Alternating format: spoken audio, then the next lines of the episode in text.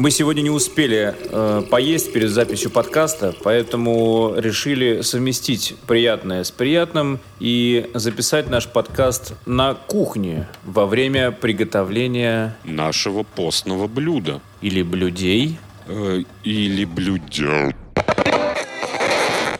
Наше постное блюдо сегодня состоит из щепотки анонсов, пары ломтиков интервью, культурного бульона, приправленного унцией новостей и мелко нарезанных фактов. Без ГМО, без глютена, краситель идентичный натуральному, БЖУ 0, 0, 0.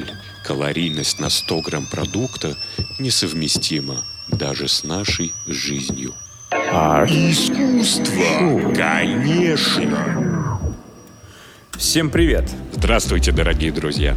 Как известно, перед тем, как что-нибудь готовить, нужно принять на грудь. Я бы рекомендовал перед постными новостями употребить рюмочку настойки на рязанской тормозухе. Немного осмелев после выпитого, Артем поговорил с легендой хоровой музыки, топ-музыкантом академизма, директором училища имени Глинки, где куют будущих музыкантов и ревностных блюстителей отечественной мировой культуры Владимиром Евгеньевичем Беглецовым. А пока наше интервью, как основное блюдо, допекается, мы покидаем в информационный бульон немного новостей. И первым ингредиентом будет новость такая. Бытовые приборы могут угрожать безопасности граждан России.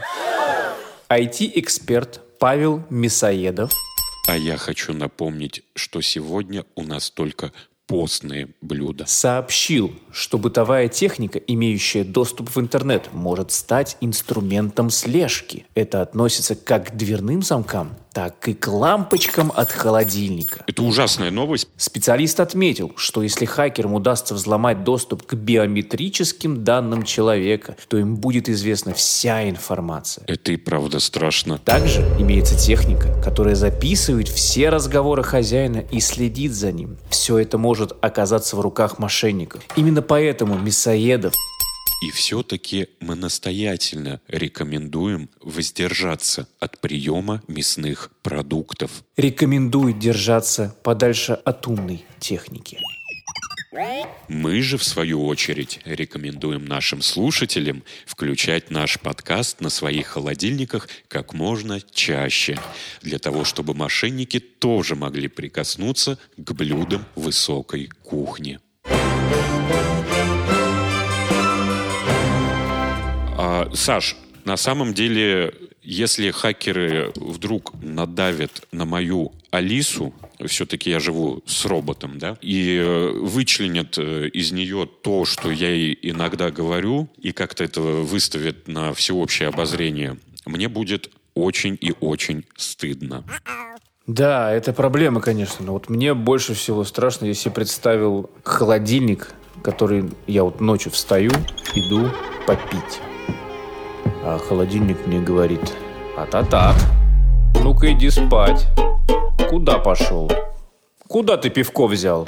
Мне бы, в свою очередь, хотелось добавить полезных продуктов в наш бульон. Центральный выставочный зал «Манеж» в Петербурге признан музеем года по версии издания The Art Newspaper Russia. Торжественная церемония вручения премии состоялась накануне. Об этом 17 марта сообщили в пресс-службе Комитета по культуре Петербурга. На самом деле я очень рад, что признали Манеж музеем года. Мне этим летом посчастливилось там побывать неоднократно. Я был на выставке э, под названием «Москва не за горами». Там представлялись, там были представлены работы художников из э, городов Урала. Там э, Екатеринбург, Челябинск, и другие города Урала. Я прошу прощения у всех уральчан, уралок, уряд. На самом деле Москва не за горами отличная выставка. Я был Ты был. Честно, это первая выставка, на которой я пустил скупую мужскую слезу. Что-то Эти художники сделали невероятное ощущение ностальгии, ощущение тоски. Да, ведь если мы хотя бы чуть-чуть уедем от наших столиц, э, будь то Москва, Петербург или Новосибирск, э, мы сразу можем увидеть, э, насколько не все благополучно в нашей необъятной родине. И эти уральские художники очень хорошо об этом мне напомнили. Спасибо, Манеж. Артем, я тут луковицу резал. Давай уже суп ее бросим. Медведь набросился на прохожего на улице в Нижневартовске. Он бегал по проезжей части и бросался на людей. Сбежавший из вольера бурый медведь устроил забег по улицам Нижневартовска, напал на пешехода и в итоге едва не погиб под колесами автобуса. Очевидцы сняли Косолапова на видео. Где-то ликует Николай Дроздов. И для того, чтобы наш суп быстрее приготовился, мы подбавим газу. Директор Исаакиевского собора заявил, что вопрос передачи музея РПЦ снят. Вопрос передачи Государственного музея памятника Исаакиевский собор Русской Православной Церкви не стоит на повестке дня. Об этом сообщил директор учреждения культуры Юрий Мудров. По его словам, РПЦ сняла все вопросы по этому поводу. Здание собора находится в городской собственности. Музей-памятник входит в список всемирно-культурного наследия ЮНЕСКО. И вот на нашей кухне уже слышится аромат главного блюда, но в этот момент вбегает наш друг Евгений Кубынин, солист группы «Зима всегда». Э, мы с ним, естественно, распеваем рюмашечку рязанской тормозухи. И у Евгения есть тост. Слово Евгению. Всем привет. Я хотел бы поднять бокал за Евгения Кубынина, также известного как «Зима всегда». А все потому, что скоро возвращаются его концерты. Один из них состоится в Москве 24 марта в клубе Powerhouse, а второй из них состоится 31 марта в Петербурге в клубе Union Bar. Так выпьем же. Я дико извиняюсь, мы немножко перебрали. Э, и вообще уже пора выносить главное блюдо, Артемон. Давай. Э, мы оказались в самом эпицентре событий, так сказать, э, на передовой, на поле музыкальной брани, в репетиции... Я никогда это слово не произнесу. Репетиционных. Репетиционных окопах концертного хора Санкт-Петербурга.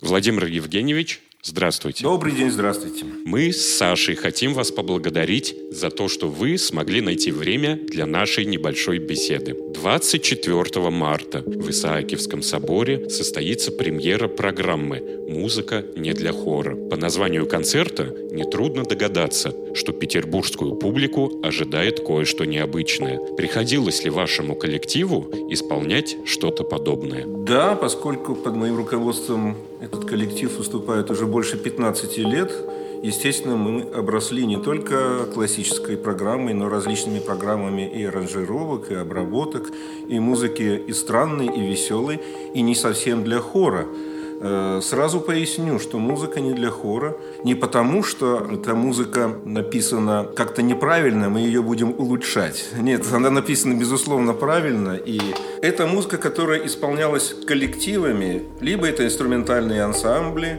либо это большие симфонические оркестры, либо это ансамбли... Не буду сейчас раскрывать все карты э, джаз-рок.